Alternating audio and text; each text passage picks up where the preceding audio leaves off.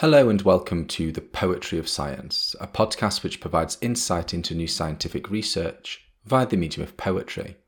I'm your host, Dr. Sam Illingworth, and each week I'll be introducing you to some of the latest scientific findings and sharing a selection of science themed poetry. If you enjoy this podcast, then please consider giving it a rating and leaving some feedback in your podcast directory of choice. And if you really enjoy it, then why not share it with a friend? After all, we could all do with a little bit more poetry in our lives. In this episode, I'll be exploring new research which has found that jet lag's harmful health impacts are caused by biological clock misalignment.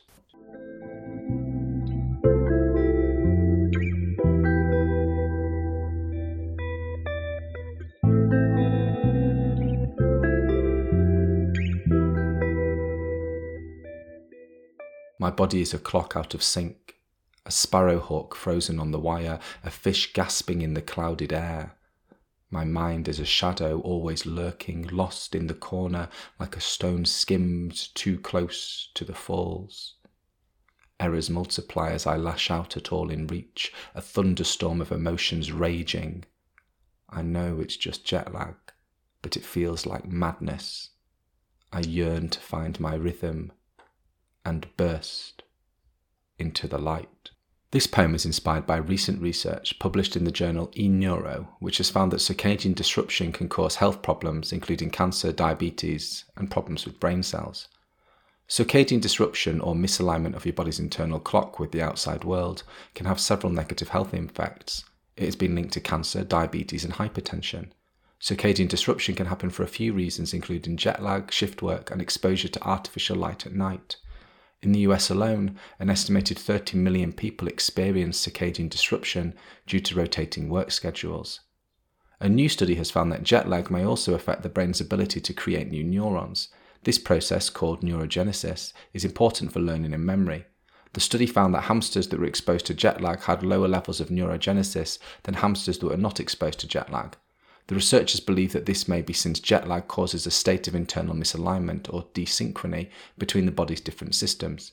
This desynchrony can disrupt the production of hormones and other molecules that are important for neurogenesis. The study's findings suggest that jet lag may have a long term impact on brain health. People who travel frequently may want to take steps to minimize the effects of jet lag, such as adjusting their sleep schedule before travel and getting plenty of sunlight during the day. Now that you've heard the science, let me read the poem to you again. My body is a clock out of sync, a sparrowhawk frozen on the wire, a fish gasping in the clouded air. My mind is a shadow always lurking, lost in the corner like a stone skimmed too close to the falls. Errors multiply as I lash out at all in reach, a thunderstorm of emotions raging. I know it's just jet lag but it feels like madness. I yearn to find my rhythm and burst into the light.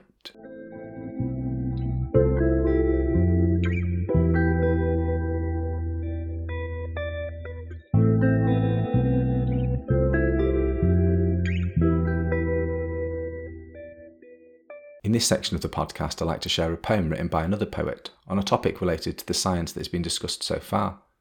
In this episode, I'll be reading Reunion by Megan Fernandes. Megan Fernandes is a South Asian American writer living in New York City.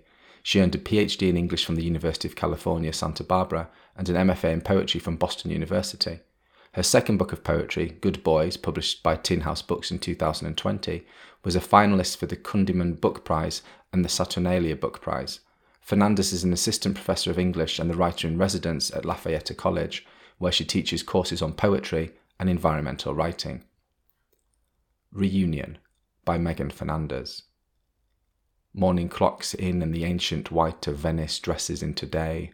I put on the Fugees in a damp church with Madonna's swelling welled in humidity, and I still have nausea from the plane where I took up a whole row and started at the seatbelt sign glowing, imagining the underbelly of the bird coated in a buttery transatlantic moon.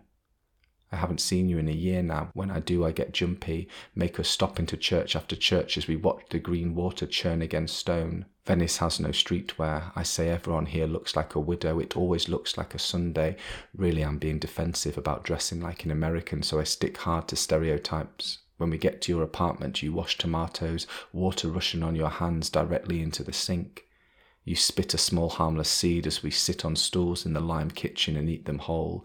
Plum bodies so fragrant they make me cry, and here I am, tearing over tomatoes, jet lagged, lagging, delaying everything with at least three churches in view.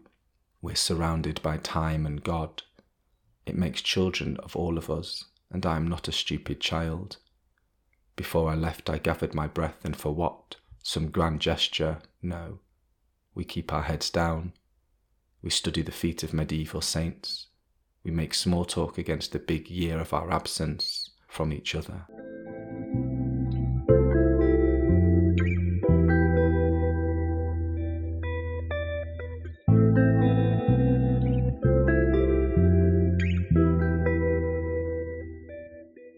Thank you for listening to the Poetry of Science. If you want to find out more about the scientific study featured in this episode, or read any of the poems in full, then please visit the show notes at scipoetry.podbean.com. That's scipoetry.podbean.com, where you can also find out how to get in touch with any questions or comments you might have. Thanks for listening.